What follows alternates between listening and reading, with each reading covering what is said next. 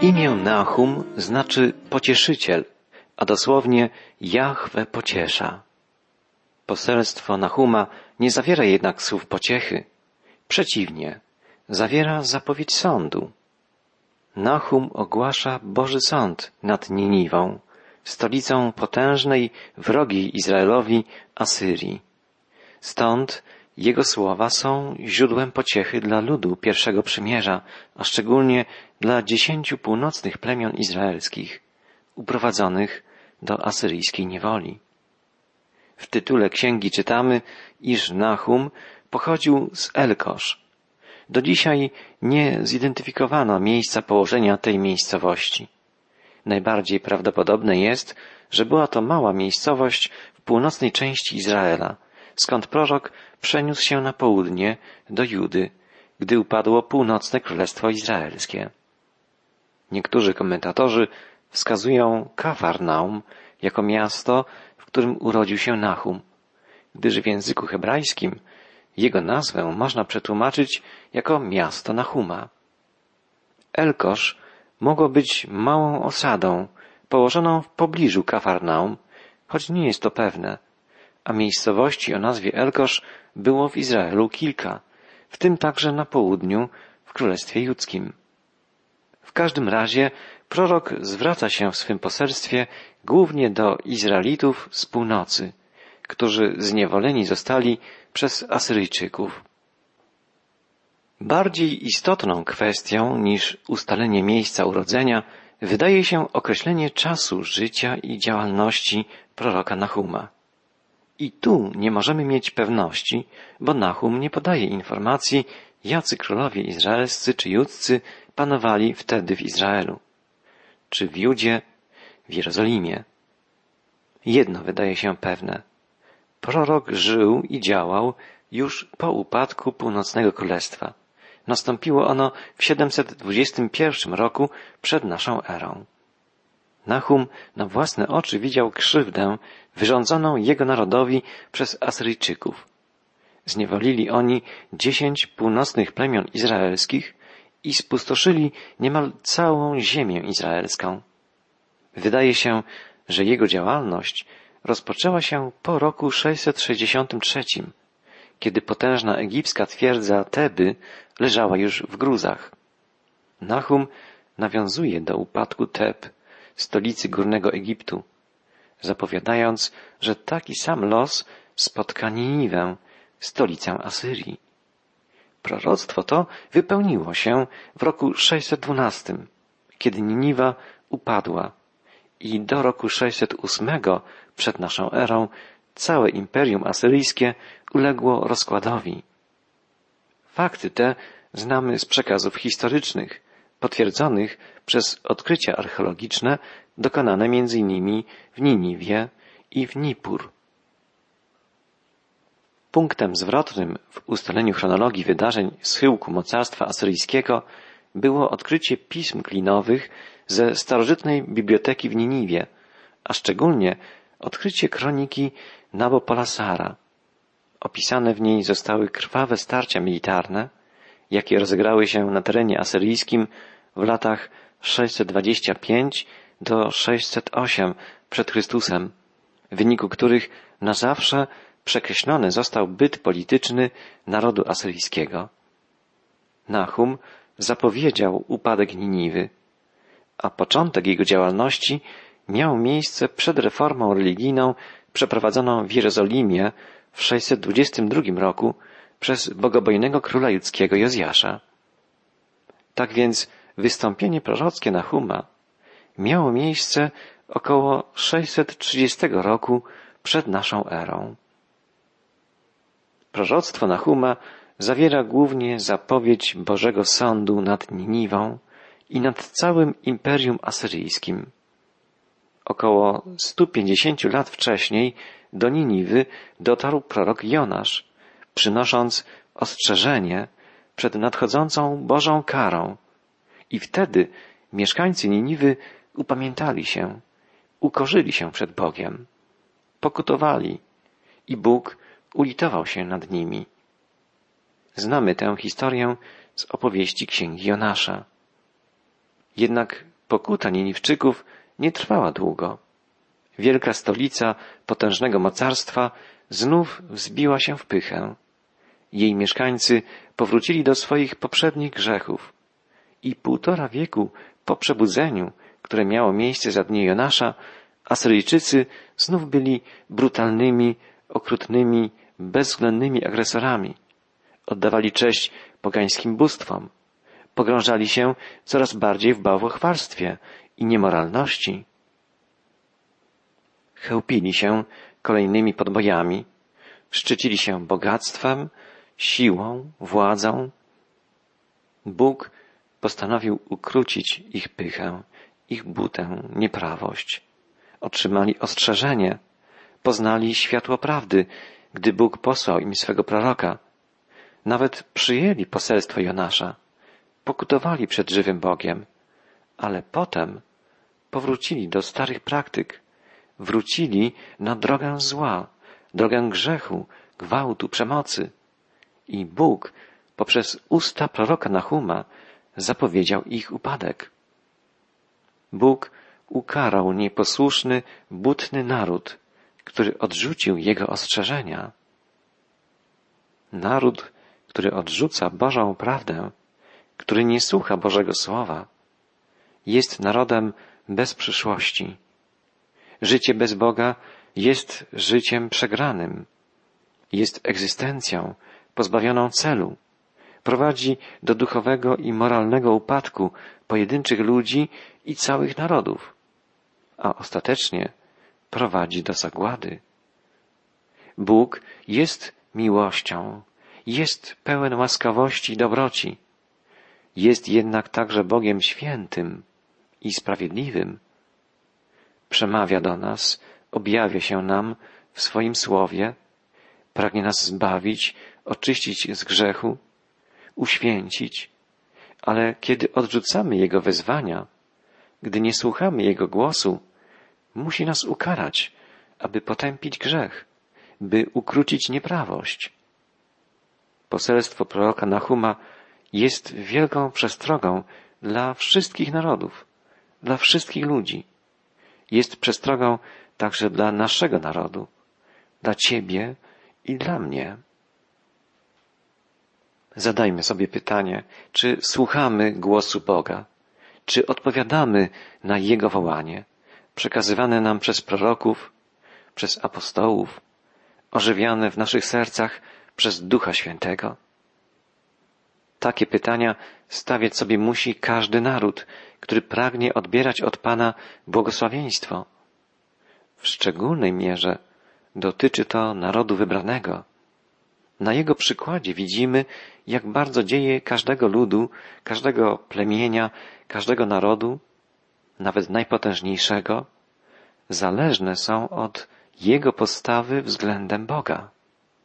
Już Mojżesz zapowiedział, że naród izraelski będzie odbierał Boże błogosławieństwa, jeśli będzie posłuszny Bogu, a gdy będzie nieposłuszny, spotkają go przekleństwa.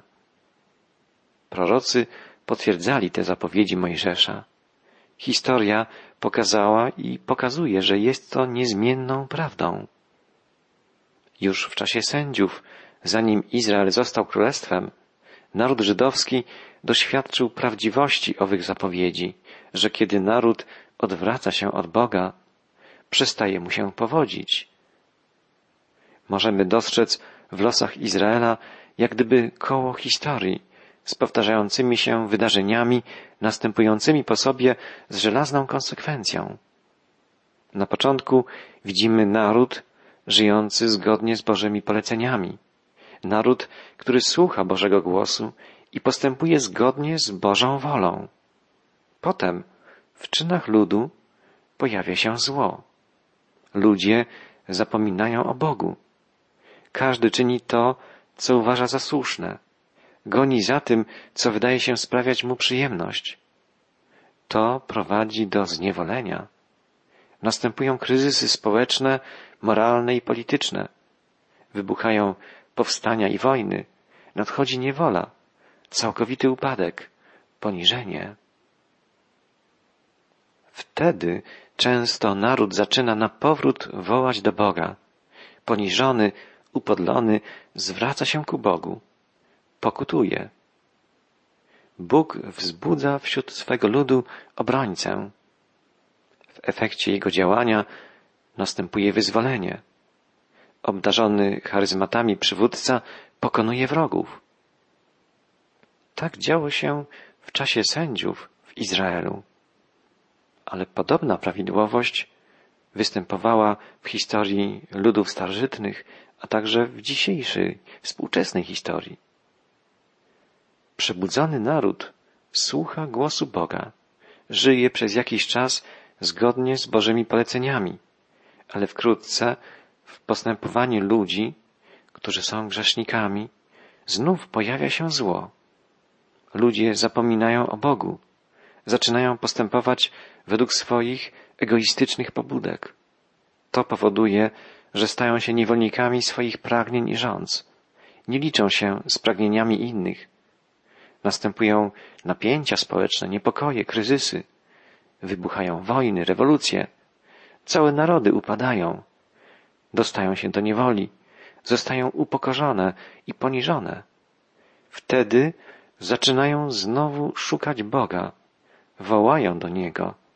Okazują skruchę. I tak toczy się historia. Nie tylko historia Izraela, nie tylko historia innych narodów, o których pisze Biblia. Taką prawidłowość dostrzegamy w ogóle w historii ludzkości. I nasz naród nie jest tu wyjątkiem.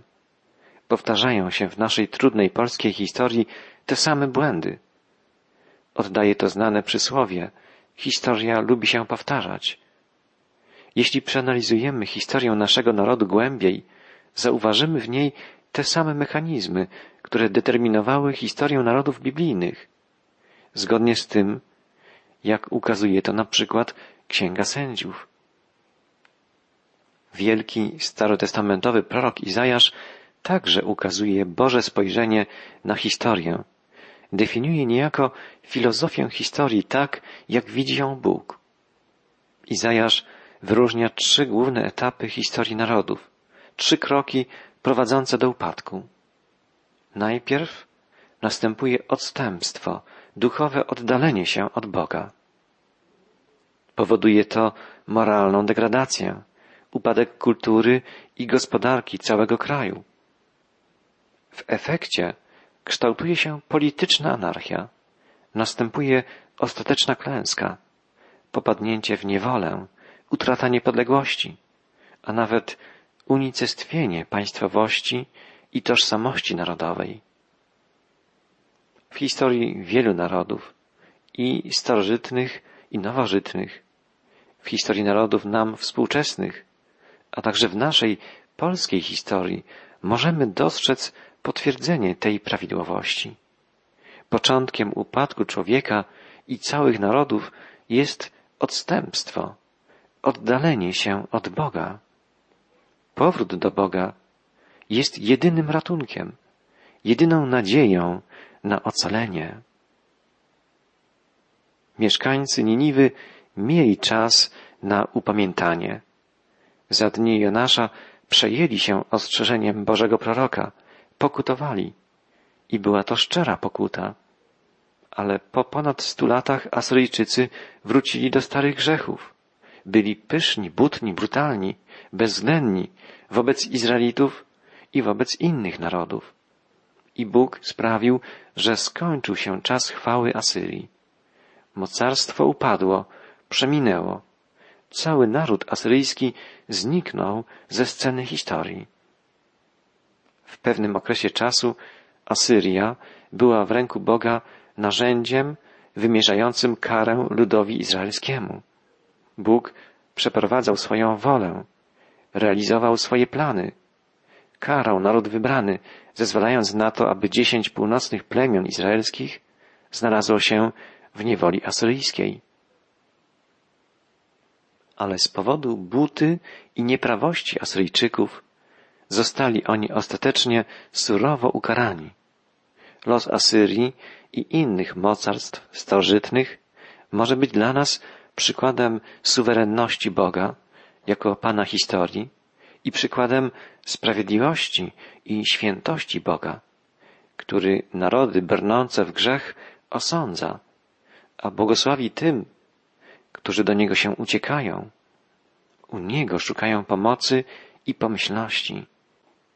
To wszystko dotyczy także nas, współczesnych. Jest kilka ważnych prawd związanych z problemem błogosławieństwa i przekleństwa, które spotykają każdy naród, których możemy się nauczyć z kart Starego Testamentu. Po pierwsze, widzimy, że Bóg nie będzie nigdy tolerował niewierności i buntu w nieskończoność. Zmusi swój lud, jeśli od niego odszedł, do powrotu. Czasem ogarnia nas zniechęcenie, kiedy długo prosimy o przebudzenie i nie widzimy żadnych zmian w naszym kościele. Zamiast zmian na lepsze, często sytuacja się jeszcze pogarsza. Pycha, niemoralność, żądza władzy, szukanie przyjemności życia często są ukryte pod pobożnymi słowami. Jednak Pan nie przyzna się do hipokryzji. Jego słowo mówi, bądźcie wykonawcami słowa, a nie tylko słuchaczami, oszukującymi samych siebie. Bóg nie znosi hipokryzji, obłudy. W rezultacie zakłamania Bóg pozwala swemu ludowi cierpieć, aby doprowadzić go do upamiętania. Sytuacja często pogarsza się, zanim może się poprawić. Czasem pytamy, dlaczego mamy tyle problemów, problemy finansowe, albo dlaczego nasza parafia się zmniejsza rok po roku, dlaczego wydarzyła się taka a taka przykra rzecz w naszej wspólnocie. Boże Słowo wskazuje, że Bóg współdziała we wszystkim ku dobremu z tymi, którzy Go kochają. Czy problemy powodują, że wołamy do Boga z pokorą, żałując za grzechy? Czy Pan nie próbuje przez nie zwrócić naszej uwagi na to, co jest istotą problemu? Na pewno są jednostki tu i tam, które kierując się niesamowitym poczuciem troski, błagają Boga, by stąpił pomiędzy nas z wielką mocą. Dość rzadko usłyszeć można o jakimś lokalnym zborze, wspólnocie, która zanosi się płaczem, szukając Bożego przebaczenia. Za to w zdecydowanej większości Kościół wydaje się pokazywać, że sytuacja nie jest aż tak zła, a jeszcze jeden nowy komitet, czy nowo powstały program lub nowa, jeszcze niewypróbowana strategia mogą wydostać nas z trudnej sytuacji. Jak bardzo musi jeszcze pogorszyć się sytuacja, zanim cały Kościół zacznie wzdychać i wołać do Pana. To słowa jednego z wybitnych współczesnych teologów. Bóg będzie nas uczyć pokory, dopóki nie zaczniemy wołać do Niego w skrusze i w upamiętaniu. Czy Bóg ześle nam upamiętanie, przebudzenie? Czy da naszemu narodowi, naszemu Kościołowi czas odświeżenia? Tak jak to miało miejsce kiedyś, w przeszłości? Stanie się tak, jeśli my, jako Jego lud, będziemy do Niego wołać całym sercem i zawrócimy z drogi nieprawości, z drogi grzechu, buntu, nieposłuszeństwa. W przeciwnym razie grozi nam upadek. Prorok Nahum wydał wyrok na Niniwę i na naród asyryjski. Nie uczynił tego z własnej woli. Przemawiał w imieniu Boga. Księgę Nahuma otwierają słowa wyrok na Niniwę. Księga widzenia Nahuma z Elkosz. Boży wyrok na Niniwę zapadł. Proroctwo Nahuma wypełniło się w zdumiewająco dokładny sposób. Księga Nahuma jest przedstawiona jako księga widzenia. I rzeczywiście prorok jak gdyby widział to wszystko, co wydarzyło się w Niniwie po latach. Trzask biczów i głos turkotu kół i konie galopujące i szybko jadące rydwany, wołał prorok, tak jakby oglądał wydarzenia, które dopiero miały nastąpić. Jeźdźcy szturmujący i połysk mieczy, i lśnienie oszczepów, i mnóstwo poległych, i moc trupów, i bez końca ciał martwych. Upadek Niniwy okazał się ciosem śmiertelnym dla wielkiego imperium asyryjskiego, a wydawało się, że to potężne mocarstwo będzie istniało przez wieki. Dzięki odkryciom archeologów wiemy dzisiaj bardzo wiele o historii Asyrii. Historycy opisują ją jako pierwsze zorganizowane mocarstwo starożytne, skutecznie administrujące rozległymi terenami podbitych państw. Asyria była doskonale zorganizowanym imperium. Dzięki rozwiniętemu systemowi prowincji, do obowiązków gubernatorów prowincji należał nabór żołnierzy do stałej armii, zaopatrywanie armii w czasie wojen, dostarczanie obroku koniom. Ich obowiązki obejmowały także rekrutację ludzi do utrzymania dróg, kanałów i innych prac budowlanych oraz zbieranie podatków. Wojsko i sprzęt wojskowy zajmowały cały kompleks budynków w stolicy Asyrii. Oddziały asyryjskie były bardzo dobrze wyposażone, świetnie uzbrojone, siały postrach na starożytnym wschodzie. Prorok Izajasz tak opisywał wojsko asyryjskie. Strzały jego ostre, każdy łuk napięty, kopyta jego koni są jak krzemień, koła jego rydwanów pędzą jak huragan. A jednak cała ta moc, potęga militarna, okazała się niczym w porównaniu z mocą i potęgą Boga. Możemy to samo powiedzieć o dzisiejszych mocarstwach. Mimo, że dysponują bronią jądrową, całym arsenałem broni masowego rażenia, są jak pyłek przed obliczem Boga żywego. Los mocarzy tej ziemi spoczywa w rękach wszechmocnego Boga. Tak jak w Bożym ręku znajduje się los każdego z nas.